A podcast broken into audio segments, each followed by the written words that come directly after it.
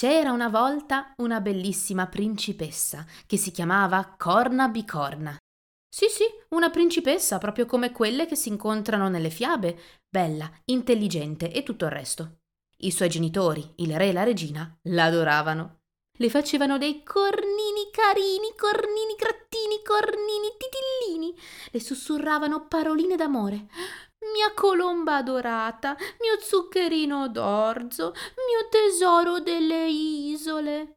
Eh sì, che bambina meravigliosa. Gli uccellini si posavano sulle sue spalle, gli scoiattoli mangiavano dalle sue mani, i coniglietti le domandavano sempre una carezza e tutto andava nel migliore dei modi. Sì, ma senza considerare la strega Cracrabicracra. Detestava tutti e tutti la detestavano. Era una terribile megera che sognava di passare i suoi poteri malefici a qualcuno della famiglia. E questa adorabile corna bicorna faceva proprio al caso suo sghignazzò scrivendo alcune parole su un foglio. Angelo mio, mio cara piccoletta, una strega diventerai. E poi mandò il suo sinistro volatile a portare la lettera a Corna Bicorna.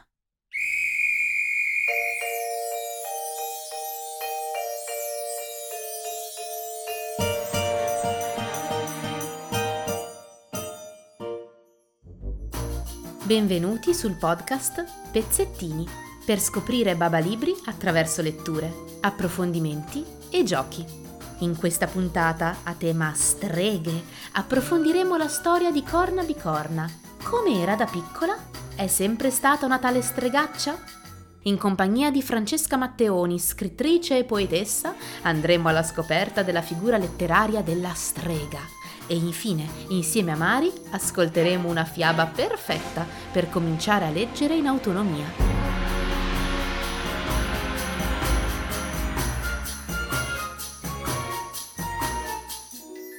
Buon ascolto!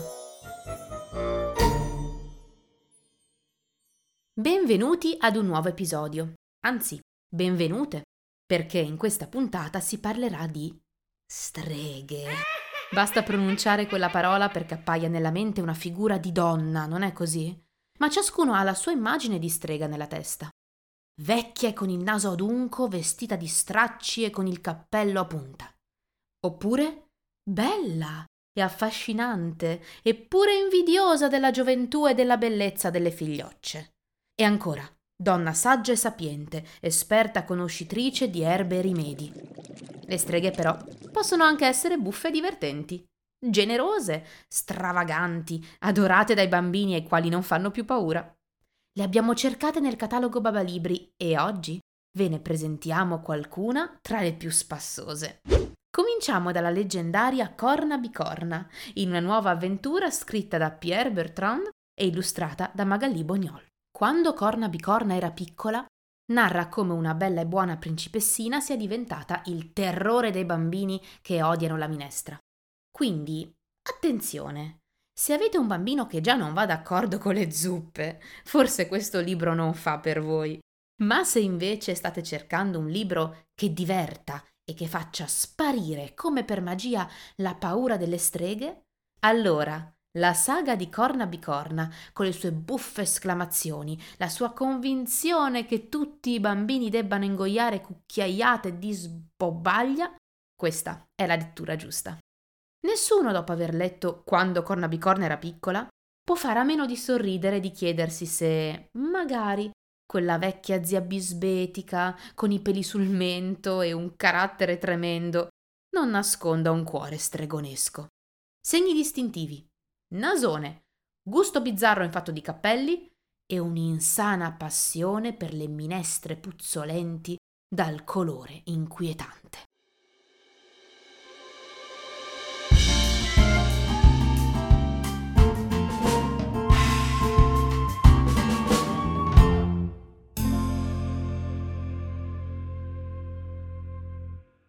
Sorpresa, sorpresa! A presentarvi la libreria di questa puntata ci sono io, Francesca. Ho ricevuto infatti un messaggio da parte di Silvia e della sua amica scimmietta Giovedì della libreria delle ragazze e dei ragazzi di Milano. Giovedì! Che c'è, Silvia? Oh, smettila di bere quella minestra. Guarda piuttosto cos'è arrivato in libreria. Che cos'è? Eh, leggi? Vediamo. Corna bicorna quando era piccola. Esatto. Sì, vabbè, ma noi lo sappiamo già quando era piccola e quando è entrata nel calcino e poi anche nel water. Ma no, non quando era piccola di statura, quando era giovane, piccola come te, giovedì. Come come me? Aspetta, Eh. sfogliamolo. Ecco qua. Ma non è lei, è impossibile. Ma guarda, ha lo stesso vestito verde. Sì, però ha i capelli gialli e anche una coroncina al posto del cappello, non ci credo. Effettivamente sorride sempre, vive anche in un castello. Ah, ah, ah, ma Silvia, ma che cos'è questo personaggio spaventoso? Oh, eh, non può essere corna bicorna, lei è piccola. Ah sì, ma ah, guarda, si chiama Cracra Bicracra. Cosa vuol dire? Eh, Ah, ho capito, forse, forse quando era piccola era una rana. Gira un po' la pagina, Vediamo. vediamo. Ci sono rane? eh, eh, no. Ma guarda, Cos'è? c'è un piccolo corvo vicino a corna bicorna. Piccolo corvo. Sembra un amico. Sì, però ha i capelli neri, proprio come Pietro. Pietro. Sì, è Pietro, te lo dico io. È Pietro quando era piccolo. Perché? Perché quando si è piccoli siamo tutti diversi.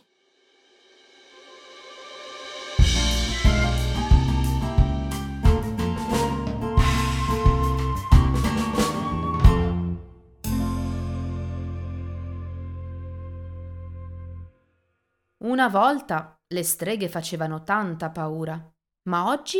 Beh, oggi sono protagoniste anche di storie piene di risate, sorprese, esotismo e persino di giochi. Basta pensare alla buffa e sconclusionata Corna Bicorna, la strega che ama le minestre più di ogni cosa, ma che viene regolarmente sconfitta da Pietro, un bambino ben deciso a non mandare giù nemmeno un cucchiaio di zuppa. Corna Bicorna è talmente amata dai bambini che la sua saga vanta ormai cinque volumi, un cofanetto e diversi giochi, fra cui la zuppaccia di Corna Bicorna. Una sfida lanciata dalla strega a tutti i bambini che non vogliono mangiare niente, ma proprio niente di brodoso. In questo gioco di carte perde chi si ritrova in mano la carta zuppaccia alla fine della partita. Ogni giocatore dovrà infatti sbarazzarsi delle proprie carte, accoppiando quelle uguali tra loro, e ogni volta che forma una coppia deve pronunciare ad alta voce le esilaranti didascalie tratte dalla serie Corna Bicorna. Lingua di rana, moscerino con gli occhiali, puzza di cacca di cinghiale, eccetera, eccetera. Insomma, chi può avere paura di una strega così? Anche le megere di Tre streghe di Grégoire Solotareff, nella edizione Bababoom, dimostrano il potere della risata. Scoliosi, scheletrica e scoria sono tre streghe senza sorriso. Emarginate, arcigne, orride, incutono terrore alla comunità. Un giorno rapiscono due bambini. Ma l'incontro con i piccoli si rivela una sorpresa inaspettata. Agli occhi dei bambini le tre vecchiette appaiono goffe, infelici, persino tenere. E che sorpresa per loro essere contagiate dalle risate dei ragazzini.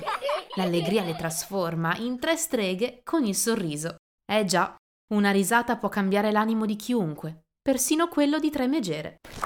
Per cambiare completamente orizzonte e viaggiare dall'altro capo del mondo con una storia ricca di esotismo e magia, vi proponiamo la lettura di Tenzin e l'orchessa di Pierre Bertrand, illustrato da Chen Yang-hong, grazie a cui voliamo fin sulle alte montagne dell'Himalaya, nel monastero in cui vive il piccolo monaco Tenzin e dove l'unica fonte d'acqua si è prosciugata. Tenzin si offre allora di andare alla lontana fonte della roccia forata, ma il grande lama lo mette in guardia. A volte gli spiriti maligni vagano per la montagna. spesso assumono un aspetto umano per sedurci e divorarci in un boccone. Tenzin promette di stare attento e parte con le parole del Buddha nella mente. Chi è padrone di se stesso è più grande di chi è padrone del mondo. Un'incredibile avventura lo aspetta, ma quelle parole, insieme a un prezioso dono ricevuto lungo la via, salveranno la vita a lui e all'intero monastero. Le illustrazioni potenti di Chen Yang-hong dialogano magistralmente con la storia e la arricchiscono di suggestivi dettagli, facendo di questo albo illustrato una lettura indimenticabile anche per i lettori più grandi ed esigenti. Ma non abbiamo ancora finito di parlare di streghe. Restate con noi.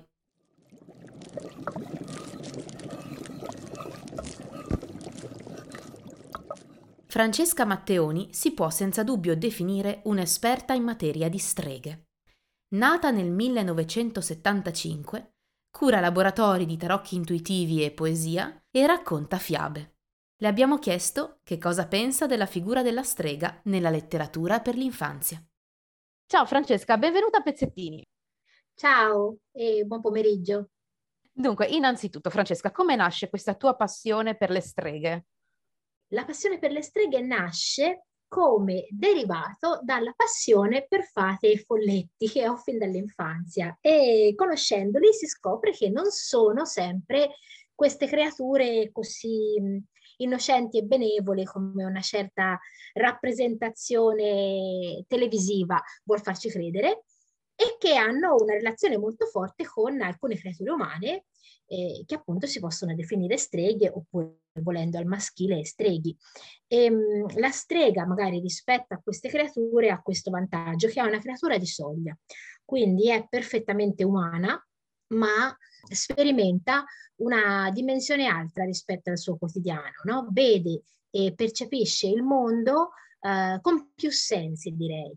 Um, non è necessariamente una figura intellettuale, anche perché nello stereotipo la strega è sempre donna, poi se andiamo nella casistica dei processi è un'altra cosa, vedremo che non è così, e non ha accesso a una cultura alta, ma a una cultura popolare o se volete proprio legata ai ritmi della natura e agli animali, e per cui impara in maniera molto empirica da ciò che la circonda, impara il segreto delle cose che è la magia. Beh, noi le streghe le conosciamo comunemente più che altro per le fiabe classiche, no? Le fiabe classiche vedono spesso come avversaria dei protagonisti proprio una strega, non so, per citarne alcune, Biancaneve, La bella addormentata nel bosco, Hansel e Gretel. Ma dove affonda le proprie radici questa figura iconica? Allora, la strega che conosciamo nelle fiabe, soprattutto queste tre che hai nominato, dove ci sono due eh, fanciulle nell'età di passaggio, nella, quindi nella, nell'adolescenza, e poi due bambini, ha a che fare con l'invidia e generalmente legata al corpo, quindi il corpo della donna, in questo caso anziana, che non può più riprodursi, che non può più essere madre e che quindi eh, inverte il meccanismo e distrugge eh, ciò che invece naturalmente dovrebbe creare, no? Um, però la strega è antichissima come figura e la trovi in tutte eh, le culture, è raro trovare una cultura umana dove non ci sia il corrispettivo della strega, perché viene proprio dalla, direi, dalla paura del corpo femminile. La meraviglia e la paura del corpo femminile, ovvero questo corpo che dà la vita, questo corpo che eh, appartiene a coloro che tendenzialmente eh, accompagnano anche le persone nella morte. No? Le, le donne erano coloro che trovavi nella stanza del parto, ma che trovavi anche eh, nella stanza della morte eh, è un corpo magico, è un corpo che eh, se va fuori controllo, quindi se trasgredisce l'ordine di, di madre, riproduzione e colei che ha cura eh, dell'ambiente intorno, diventa un corpo pericoloso. E quindi ecco che eh, la strega di Biancaneve, appunto, che non ha più eh, la giovinezza, ma la strega invidiosa, anzi la tredicesima fata, perché quella che noi chiamiamo strega in realtà è una tredicesima fata, quindi è una figura del destino, che ci ricorda come infanzia, adolescenza e morte siano sempre vicine, perché l'infanzia e l'adolescenza hanno a che fare con il passaggio. La possiamo quindi anche vedere, forse in modo più positivo, come una figura che segna il passaggio. Ultima velocissima nota, se vogliamo andare indietro nell'antichità, alle streghe eh, romane, greche, che sono legate appunto ai gufi, gli animali notturni e ancora prima alla primissima alla madre delle streghe biblica, eh, la prima moglie di Adamo, Lilith, secondo eh, una genesi apocrifa, Lilith è semplicemente una donna che eh, non ci sta a, alla legge di Adamo, eh, che vuole decidere per se stessa e che quindi poi partorisce per il mondo figli demoniaci. Ci hai detto che la strega è una figura antica, adesso hai fatto anche qualche esempio interessantissimo, ma mm, quindi noi possiamo immaginare che nel corso dei secoli poi la strega abbia subito varie mutazioni culturali. Mm, hai voglia di raccontarci come si è trasformata questa figura e perché? Mm. Allora, stiamo circoscrivendo il nostro parlare della strega al contesto occidentale, perché se poi ci spostassimo in altre culture, eh, faccio un velocissimo esempio in alcune culture africane, dove la strega è una creatura a metà fra l'umano e il sovrumano, diciamo che delle, la stregoneria è una delle prime cause di morte, cioè spiega perché a un certo punto nella nostra vita moriamo, ci ammaliamo, appunto perché, perché una strega ti ha mangiato l'anima, no? Eh, però ecco, si va in un discorso antropologico più complesso nella mutazione della percezione della strega in Europa e poi in quello che è il, il New England, quindi la, eh, la, costa americana orientale, abbiamo un momento fondamentale che sono i processi. Quindi quando dal credo, dal fatto che siamo già in una società dove comunque alcune persone venivano percepite come streghe, come persone da cui guardarsi, ma non c'era niente di ufficiale e soprattutto non era un crimine religioso quando entra il discorso cristiano e quando c'è, eh, direi, questa necessità in un momento di conflitto, di scissione, di, di guerre intestine europee, di creare unione con la religione, si crea anche un nemico unico e chi meglio della strega, perché chiunque può essere una strega, quindi su di lei se stiamo nello stereotipo, eh, troviamo tutto ciò che prima era stato attribuito agli ebrei, è sempre il primo fra i capi espiatori, eh, ai musulmani e a tutti coloro che in qualche maniera rappresentavano una diversità. La strega non ha tratti etnici, chiunque può esserlo, basta stringere un patto diabolico, secondo l'accusa cristiana, e diventa appunto la, la nemica o il nemico dell'ordine eh, religioso. Eh, dopo questo periodo, questa la caccia, che è stato un periodo eh, tremendo in Europa, eh, nell'età moderna, quindi fino a, se poi andiamo nell'Europa dell'Est, fino ai primi dell'Ottocento, si calcola che siano stati uccisi 100.000 persone, sono tantissime, sono tantissime. C'è una rinascita, ovvero eh, la strega comincia a essere a diventare un simbolo di potere e affermazione. No? Eh, prima nell'Ottocento, con il lungo secolo dell'esoterismo, della magia alta, della conoscenza di sé, e infine nel Novecento, quando rinasce la stregoneria contemporanea, anzi nasce la stregoneria contemporanea, in particolar modo con la Wicca, ehm, che addirittura si prefigura come l'antica religione. Questa cosa non esiste, non è proprio così. La Wicca è un'invenzione eh, moderna e contemporanea e non offendo nessuno wiccano dicendolo perché oggi è una cosa sdoganata da storici e appunto eh, credenti wiccani, però eh, quale religione non si nutre di, di, immaginazione? E a quel punto ehm, essere strega, sia che tu appartenga a un, uh, un ordine religioso, la, la, Wicca o simili, o che tu sia una strega solitaria, diventa un modo per riaffermare eh, un potere non verticale, ma circolare, cioè dove tutti gli elementi parlano e dove la tua stranezza, la tua diversità diventa forza. Si abbinano anche degli animali alla figura della strega, ci può venire in mente il gatto, però anche i corvi, streghe e corvi sono sempre andati d'accordo e anche in, quando Corna Bicorna era piccola c'è un corvo come assistente della strega. Appunto adesso non sono corvi, sono gatti, ma mh, come, come, mai questi due animali sono stati associati alla stregoneria? Perché in fondo sono entrambi animali mo- molto utili. Secondo te come mai hanno fatto il salto nel lato oscuro del mito? Come è successo? Allora, eh, ti faccio una precisazione e una differenza storica, perché ehm, quando parliamo di famiglio della strega, quindi l'animale della strega, in realtà storicamente, questa poi insomma è la materia di cui mi sono occupata proprio come ricerca, storicamente il famiglio esiste solo in Inghilterra.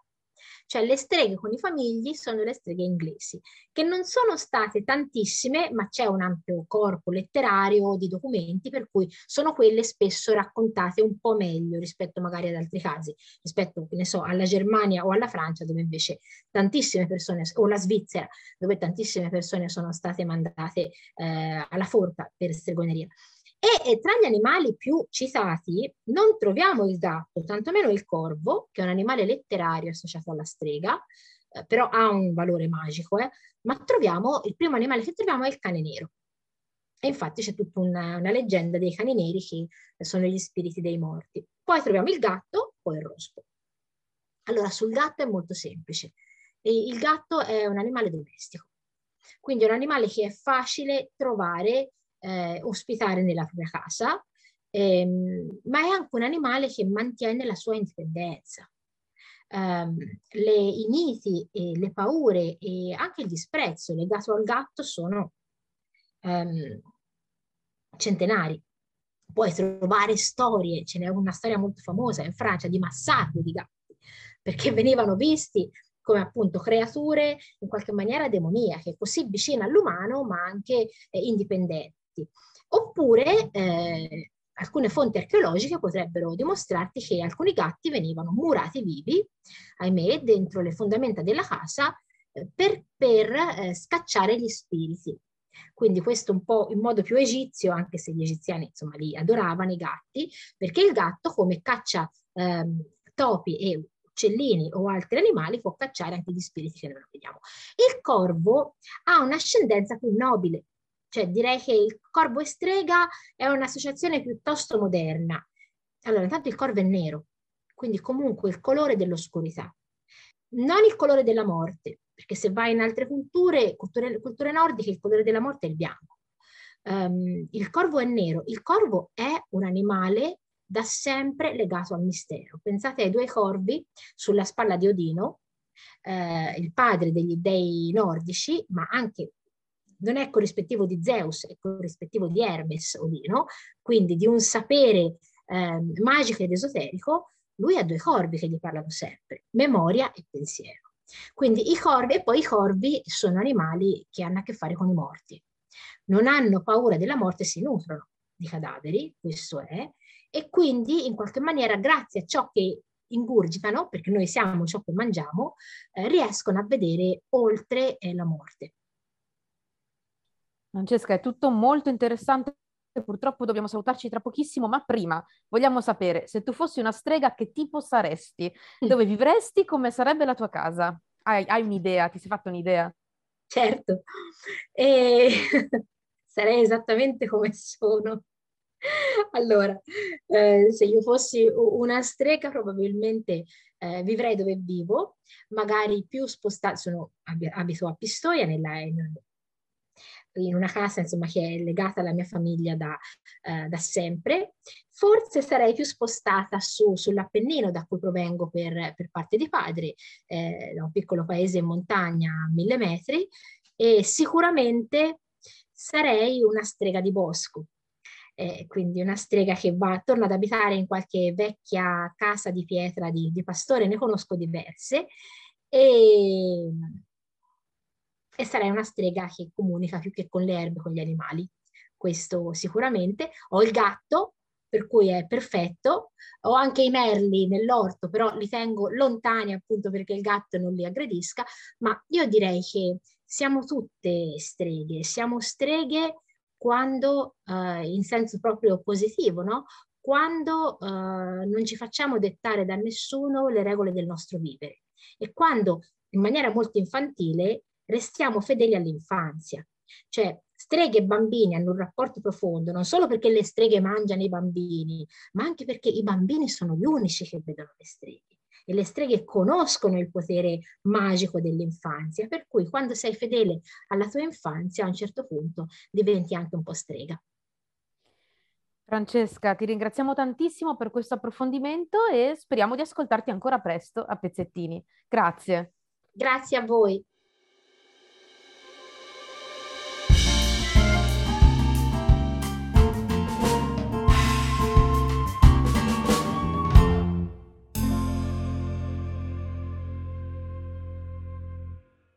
Le streghe sono riuscite a intrufolarsi anche tra i super baba. Nella nostra collana dedicata alle prime letture autonome, d'altronde, non poteva mancare una vera e propria fattucchiera. Quella di La strega, la bambina e il lupo è una strega classica, con naso adunco e pochi denti in bocca, instancabile raccoglitrice di funghi velenosi. L'abbiamo già conosciuta nel primo libro della serie, La strega e il cestino misterioso, ma adesso è tornata con una nuova, straordinaria avventura. Ascoltiamone un pezzettino raccontato dalla nostra Mari.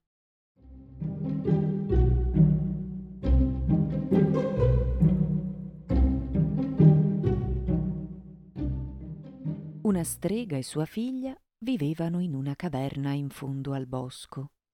Era il posto più sicuro che avevano trovato per mettersi al riparo da brutti incontri. Un giorno la strega e sua figlia uscirono a raccogliere funghi velenosi. Alla svolta di un sentiero incontrarono un vecchio lupo solitario. Indietro! gridò la strega. Stai calma, disse il lupo. Sei solo pelle e ossa. Quanto alla tua bambina non mi interessa. È una preda fin troppo facile per un lupo come me. Poi l'animale si fermò a riflettere e alla fine disse Una volta ho assaggiato della carne cotta e mi è piaciuta parecchio. Ecco quello che ti propongo. Ogni mattina ti porterò un animale catturato nel bosco, tu lo cucinerai e divideremo il pasto. Rifiutare l'offerta fatta da un lupo, anche se vecchiotto, sarebbe stato un po' imprudente. Così la strega giudicò fosse meglio accettare la proposta. Nei mesi che seguirono, il lupo si presentò ogni giorno all'ingresso della caverna con una nuova preda tra le zanne. E mentre la strega cuoceva la selvaggina, sua figlia parlava con l'anziano cacciatore. La piccola non si stancava mai delle migliaia di storie che le raccontava quel vecchio terrore dei boschi, e la strega divenne gelosa dell'affetto di sua figlia per il lupo. Quella che avete appena ascoltato è la prima parte del nuovissimo La strega, la bambina e il lupo, scritto da Jean Leroy e illustrato da Mathieu Maudet. Si tratta di una storia che fa seguito a un altro bellissimo libro degli stessi autori, dal titolo La strega e il cestino misterioso, pubblicato in Italia nel 2020. Entrambi sono raccontati in stampato maiuscolo all'interno della preziosa collana Super Baba, dedicata ai lettori che si avventurano per la prima volta nel mondo delle letture autonome. Dopo una prima trasformazione da cattiva e spietata megera ad amorevole madre adottiva, in questo secondo racconto la nostra strega si ritroverà a fare i conti con l'arrivo di un nuovo personaggio, apparentemente minaccioso, il lupo. Anche in questo caso il finale inaspettato, tanto caro ad autori come Maudet e Leroy, ci permetterà di guardare il lupo, la strega e il mondo umano con occhi differenti. Entrambe le storie si potrebbero definire opere aperte, si prestano infatti a differenti interpretazioni e livelli di lettura, proprio perché utilizzano luoghi e figure narrative fortemente simboliche, senza mai rinunciare a un pizzico di ironia. Pur appartenendo a due categorie artistiche differenti, Leroy e Maudet condividono un immaginario e un modo di raccontare sorprendente per grandi e piccoli, estremamente semplice, ma mai banale. I dialoghi divertenti e le immagini pulite ed essenziali, molto vicine alle strutture del fumetto di Quando sarò grande, Un lupetto ben educato o Il piccolo contadino, tutti editi da Baba Libri e firmati da questa fantastica coppia, hanno fatto di questi libri elementi irrinunciabili nelle biblioteche di tanti lettori e lettrici.